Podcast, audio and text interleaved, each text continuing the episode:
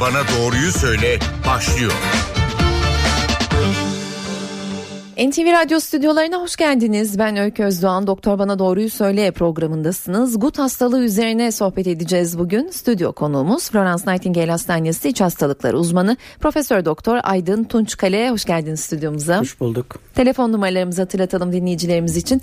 0212 335 47 20 335 47 20 nolu telefondan bize ulaşıp gut hastalığı ile ilgili sorularınızı sorabilirsiniz. İkinci yarıda telefonları almaya başlamayı planlıyoruz. E, şimdiden telefon numaralarını e, toparlayacağımızı belirtelim. Çünkü sonra sürenin sonuna yaklaşıyoruz ve dinleyici telefonlarının çoğu cevaplanamamış oluyor.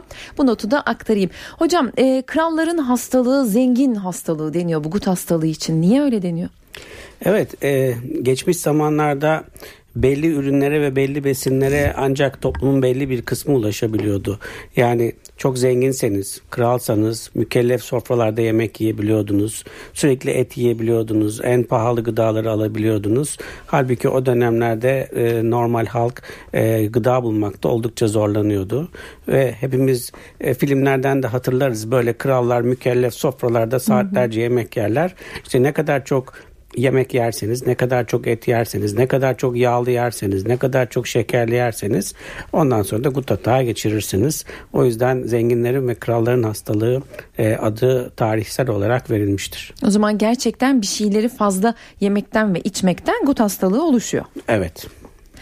E, nedir peki bu gut hastalığı dediğimiz şey? Şimdi gut e, bir eklemde aniden gelişen ısı artışı, sıcaklık, hassasiyet, o eklemi oynatamama gibi bir tabloyla karakterize mikrobik olmayan bir eklem iltihabıdır.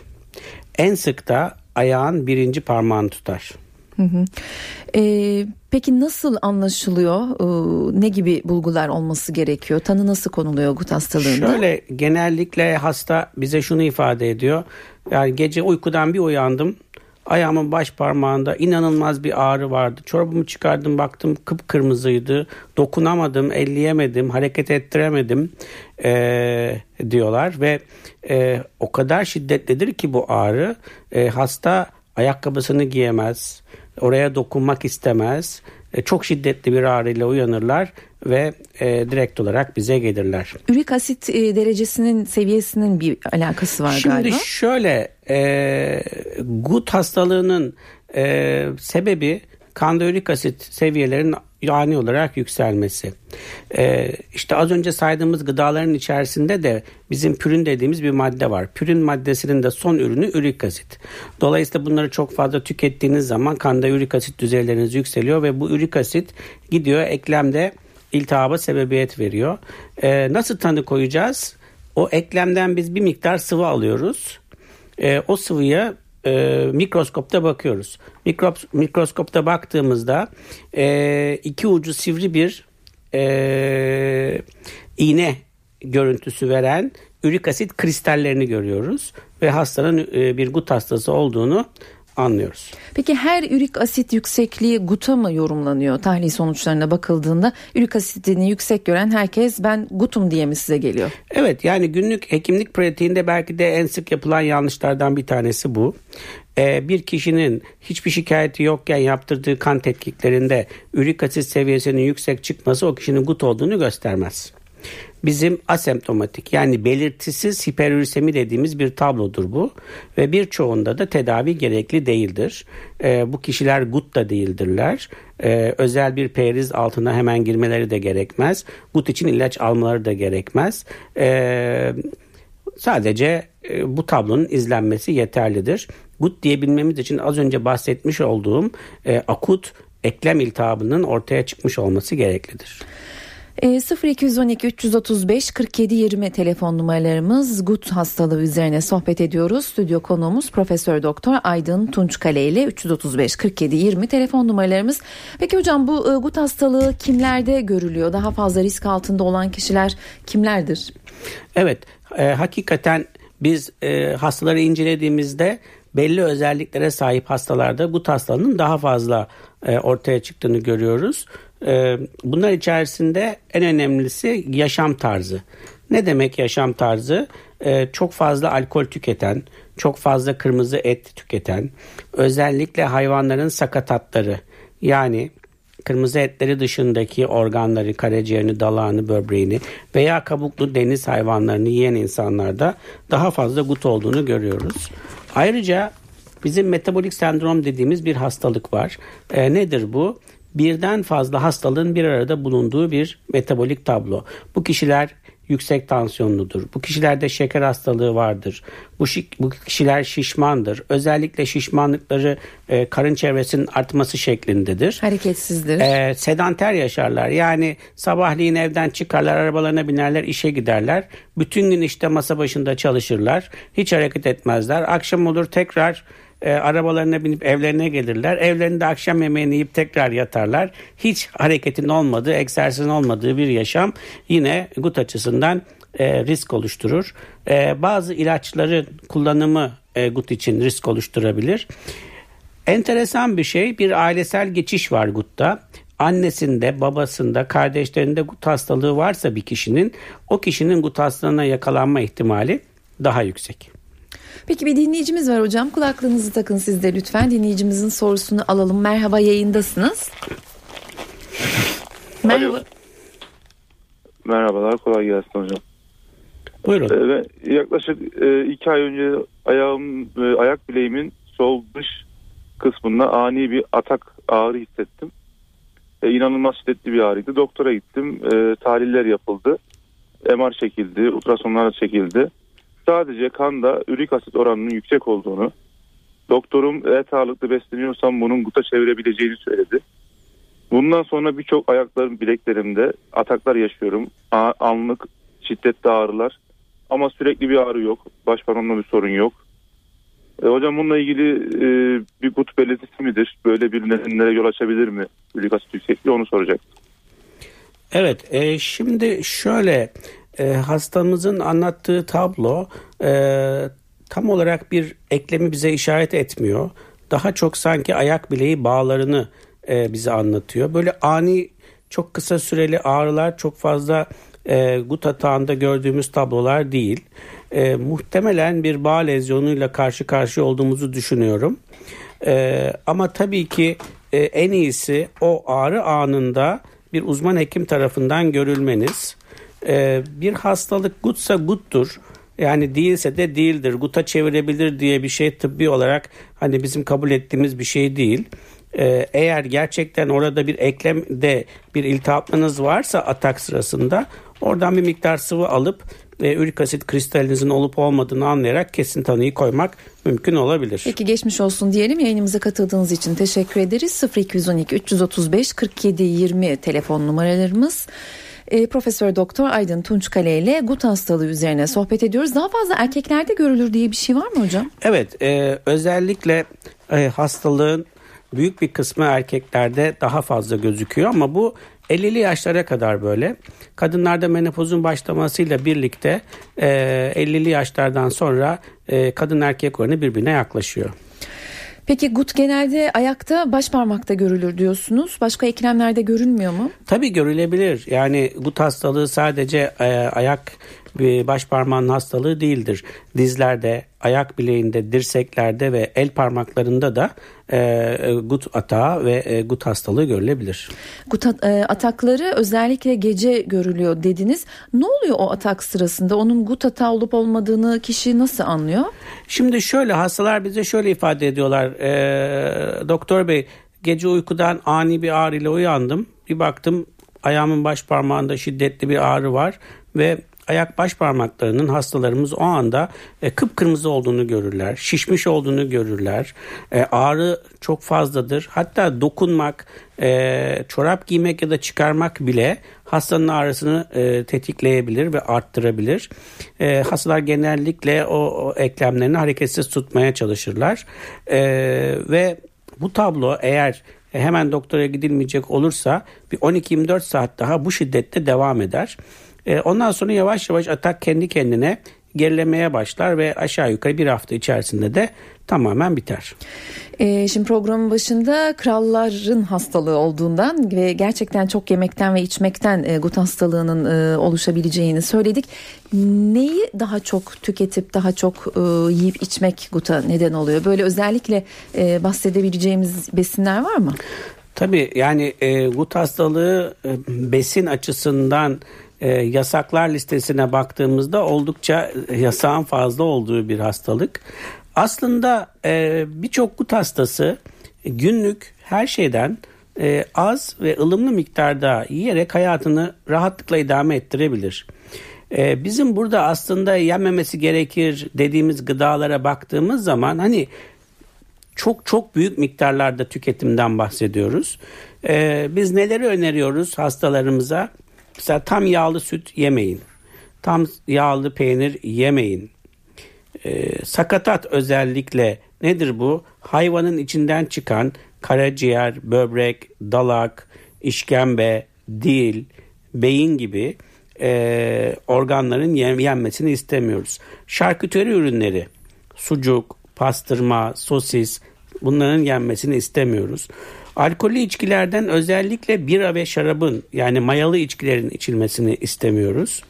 E, deniz mahsulleri balık dışında işte midye, kalamar, ıstakoz, havyar gibi e, gıdalar. Bayağı ee, zengin hastalığıymış işte hocam o yüzden bu. zengin hastalığı deniyor zaten. Evet.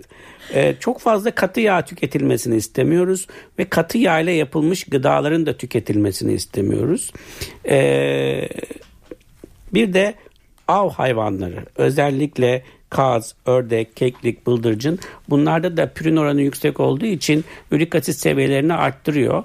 Ee, aslında biraz evvel saymış olduğum beslenme biçimi bizim 40 yaşından sonra hemen herkes için önerdiğimiz bir beslenme biçimidir.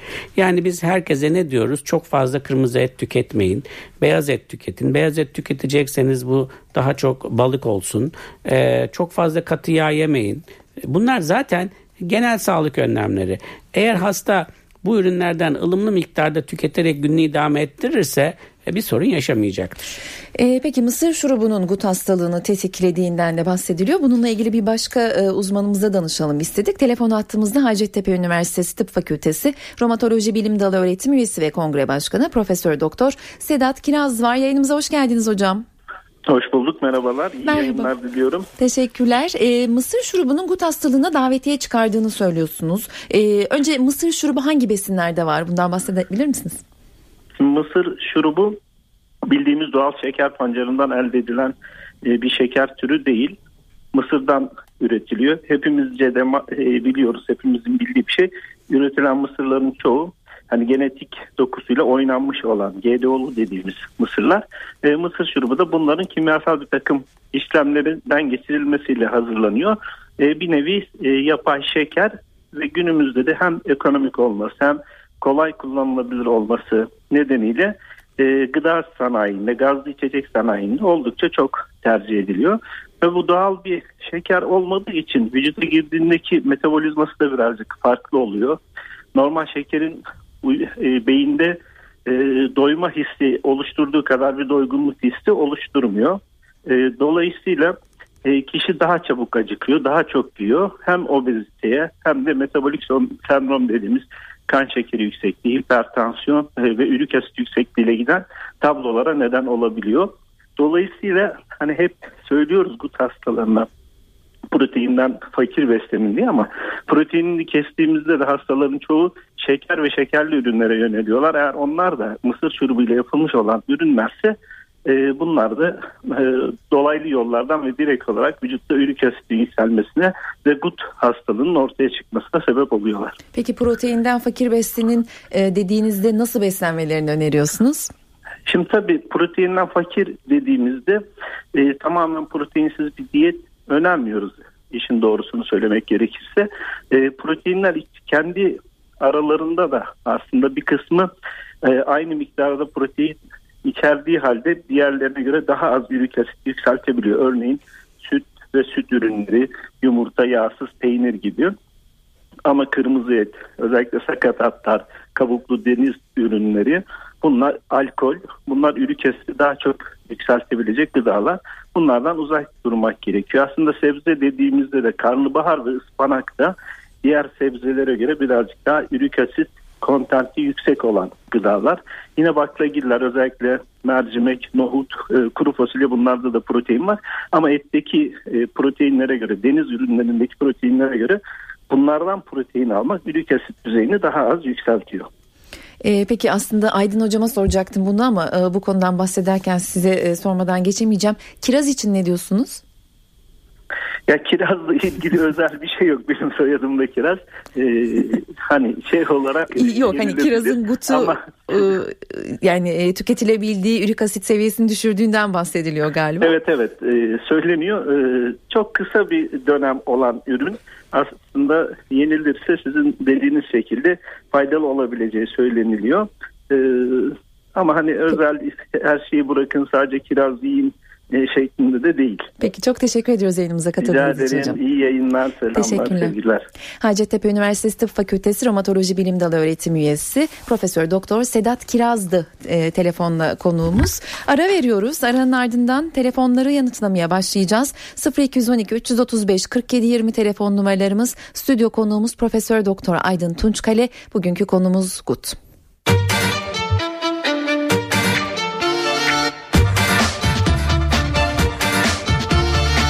Doktor Bana Doğruyu Söyle devam ediyor.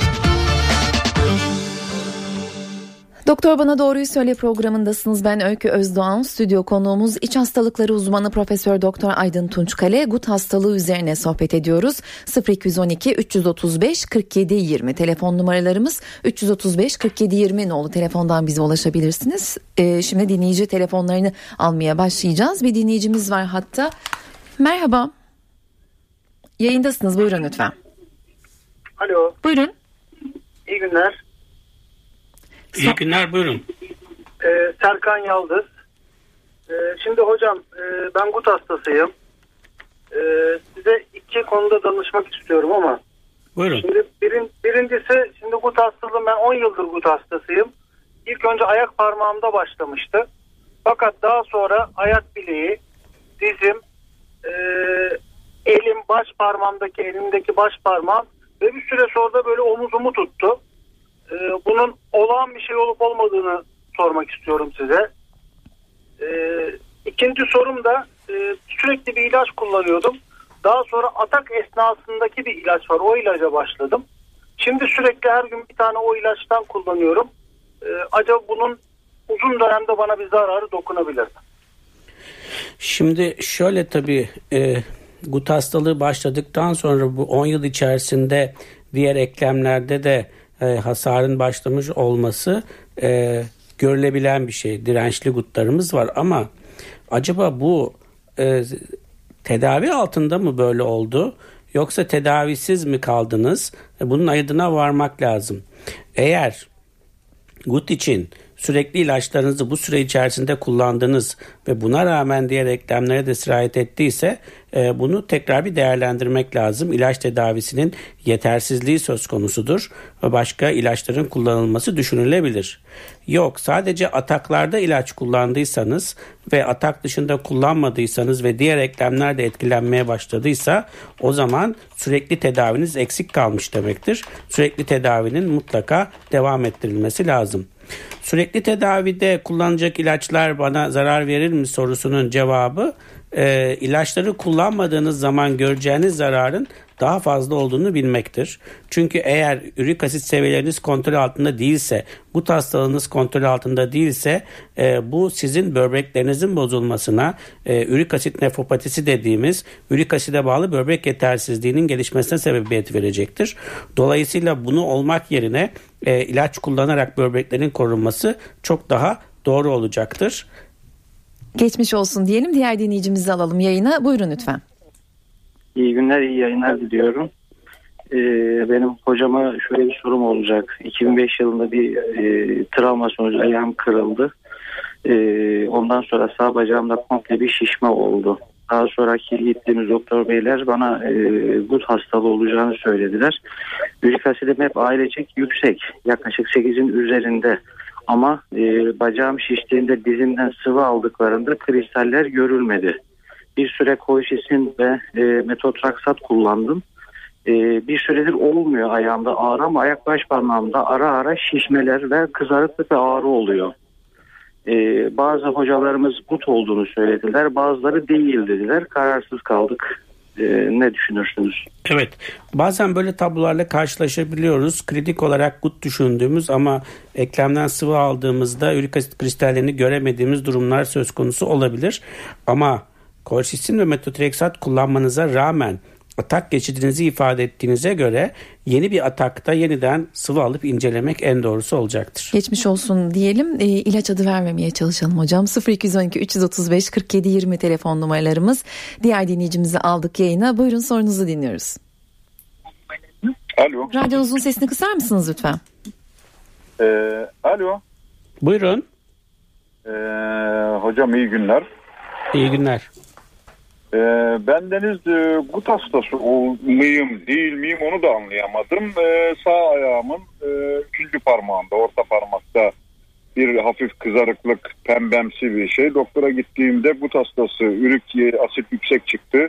Dolayısıyla e, ilaçlar verdi. Kullandık ettik gittik ama e, herhangi bir değişiklik olmadı. E, böyle sızılı bir ağrı. E, pozisyonunu değiştirmem gereken ayak pozisyonları almam gereken e, ağrıyı hafifletmek için e, böyle bir tutum davranışlar e, gut hastası mıyım değil miyim onu da anlayamadım hocam.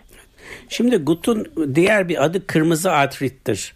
Yani gut hastalarının eklemine baktığınızda kıpkırmızı görürsünüz. E, dolayısıyla sanki gut hastası değilmişsiniz intiba bende doğdu. Ama yine de kesinleştirmek için Atakan'da sizi görmek lazım. Peki geçmiş olsun diyelim. Diğer dinleyicimizi aldık yayına. Buyurun lütfen. Merhaba. Ee, ben Hakan Kılavuz. Öğrenmek istediğim bu mısır şurubu ile ilgili. Mısır şurubunun biyokimyasal yapısı nedir? Niçin diğer e, şekerlerden farklı? Glikoz, sakkaroz, fruktoz bunlardan biri olması lazım. E, yapısında ne gibi bir değişiklik vardır? Onu öğrenmek istiyorum. Şimdi şöyle e, biz yıllarca şekeri e, şeker pancarından ürettik. E, ama sonra bir takım düzenlemeler ve yönetmeliklerle şeker pancarından şeker üretilmesi yerine e, mısır şurubundan şeker üretilmesi gündeme geldi ve bu aslında Avrupa Birliği uyum süreci içerisinde gerçekleşen bir olaydı. E, şimdi şeker pancarından ürettiğiniz şeker doğal şekerdir. E, halbuki e, mısır şurubundan elde ettiğiniz şeker e, doğal bir şeker değildir. Biz şeker dediğimizde tabii ki sizin saydığınız birkaç tane şeker tipi var. Onlardan e, biri olması gerektiğini düşünüyoruz. Şimdi mısırla ilgili başka bir sorun. E, mısırlar mısır mıdır? Yani bunların acaba genetik yapıları değiştirilmiş midir? Bunlar laboratuvarda üretilmiş e, ürünler midir? Ve gerçekten aslında tüm dünyada şu anda Mısır'la ilgili böyle bir sıkıntı var. Çünkü e, endüstri sürekli olarak bir üründen daha fazla üretmek istiyor ve daha fazla satmak istiyor. Dolayısıyla da doğal yollarla büyütmek, geliştirmek, üretmek yerine daha hızlı e, çoğalan ürünleri tercih ediyor ve fruktozun metabolizması glikozdan farklı. E, mısır şurubu da fruktoz yolağına bağlandığı için e, şeker pancarı üretilen mısırla aynı metabolik yolu kullanmıyor. Peki e, bilimsel bir soru oldu. Benim sorumu sordu evet. dinleyici çok da yerinde ve iyi oldu. Diğer dinleyicimizi alalım yayına. Buyurun lütfen. Alo. Yayındasınız sorunuzu dinliyoruz. Öykü Hanım çok teşekkür ederim böyle konulara değindiğiniz için. Ben Ankara'dan arıyorum. 79 yaşındayım. Benim bazen ayaklarımda şey oluyor böyle uykudayken birdenbire acayip bir ağrı oluyor ve ben e, yataktan mecburen kalkıyorum. Biraz yürüdüğüm zaman geçiyor. Bu bu nedir diye merak ediyorum. ayrıca şeker hastasıyım. Soralım hocamıza. 79 evet. yaşındayım. Yani anlattığınız tablo pek guta benzemiyor. Ee, bunun için bir dahili uzmanına başvurmanızı önereceğim. 0212 335 47 20 telefon numaralarımız bir diğer dinleyicimizi aldık yayına. Buyurun lütfen. Radyonuzun sesini kısar mısınız? Alo. Buyurun. Ee, iyi günler, iyi yayınlar. Teşekkürler. Şimdi öncelikle e, ben Ziraat Mühendisleri Odası Adana Şube Başkanıyım. Bir katkı koymak istiyorum. Öncelikle e, ülkemizde e, nişasta bazı tatlandırıcılarla ilgili bir bahs geçti. Ülkemizde üretilen mısırların e, GDO'suz olduğunu vurgulamak istiyorum öncelikle. Bundan dolayı ithal edilen mısıra dikkat çekmek istiyorum. İthal edilen mısırların büyük bir kısmının GDO'lu olduğunu beyan ederek şimdi kendimle ilgili soruya geçeceğim.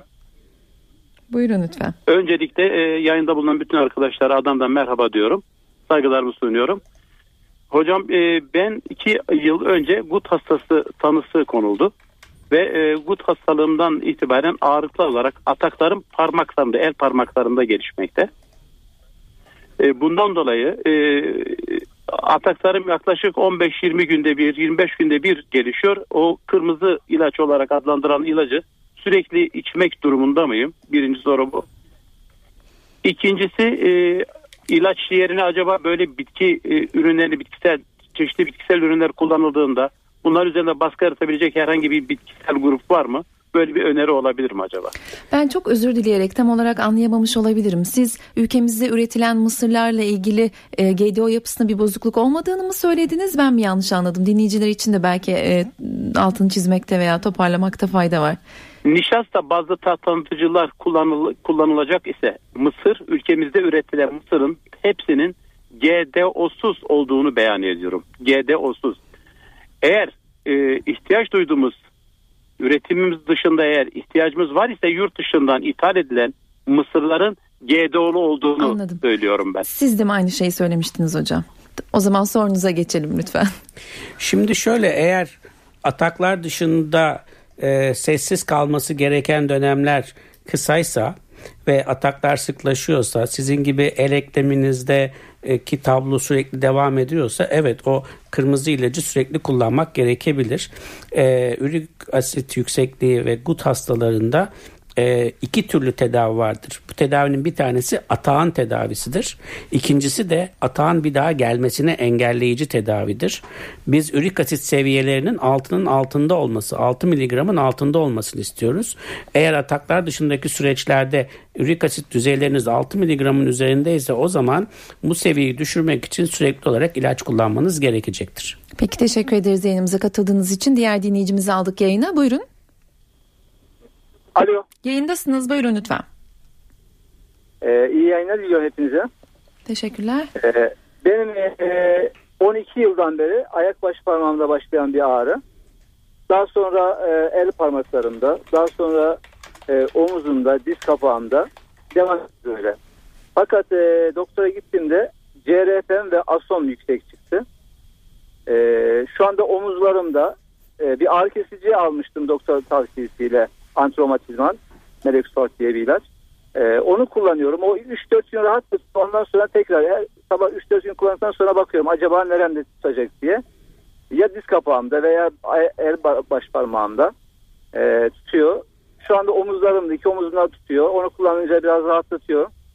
E, şu anda öyle devam ediyor. Hocam ne tavsiye eder? Ne yapmam gerekir? Şimdi Teşekkür eklemleri tutan tek hastalık gut hastalığı değil.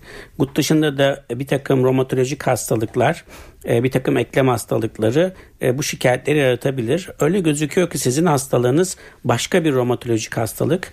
E, Bunun için e, lütfen bir iç hastalıkları ya da romatoloji uzmanına başvurursanız hastalığınızın kesin teşhisi için gerekli tetkikler e, yapılmalı.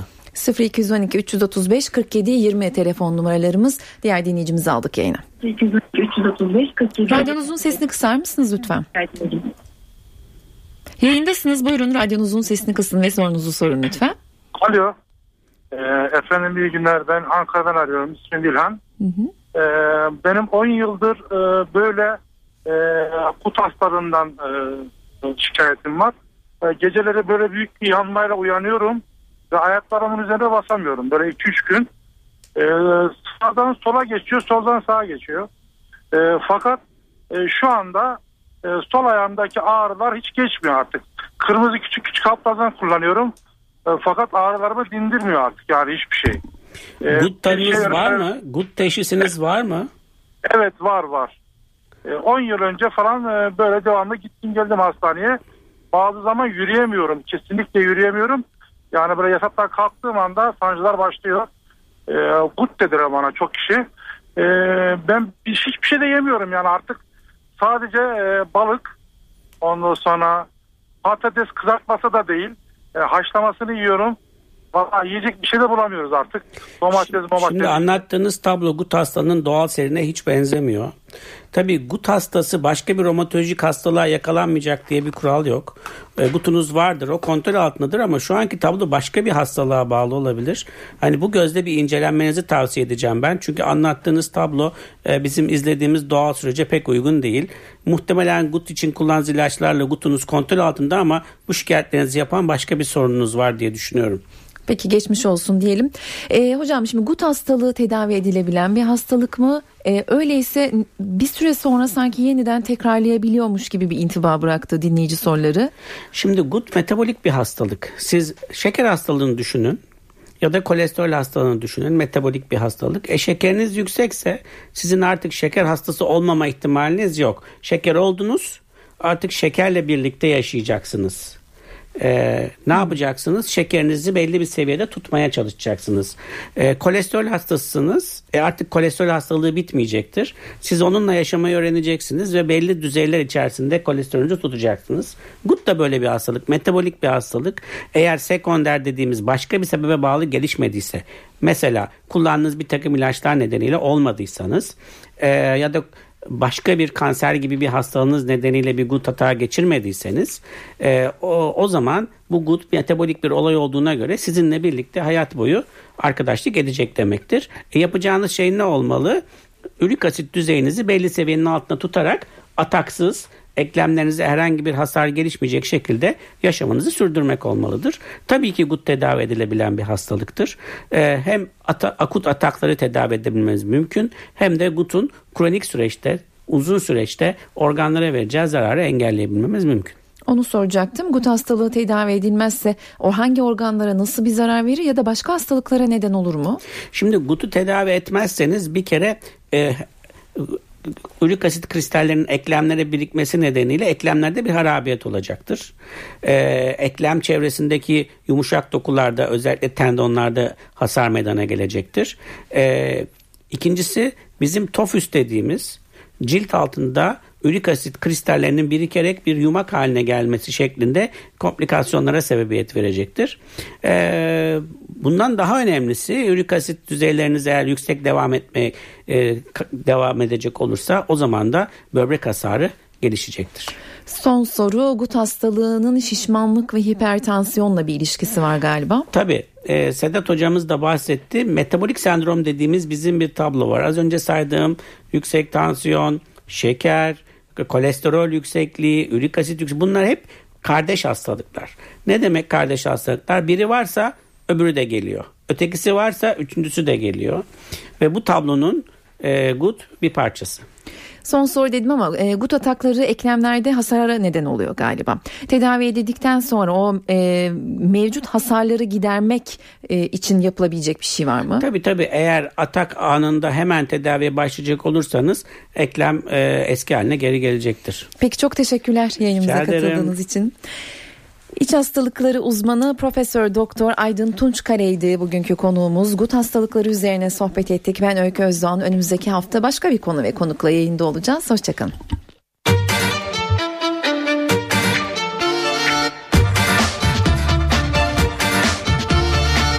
Doktor bana doğruyu söyle.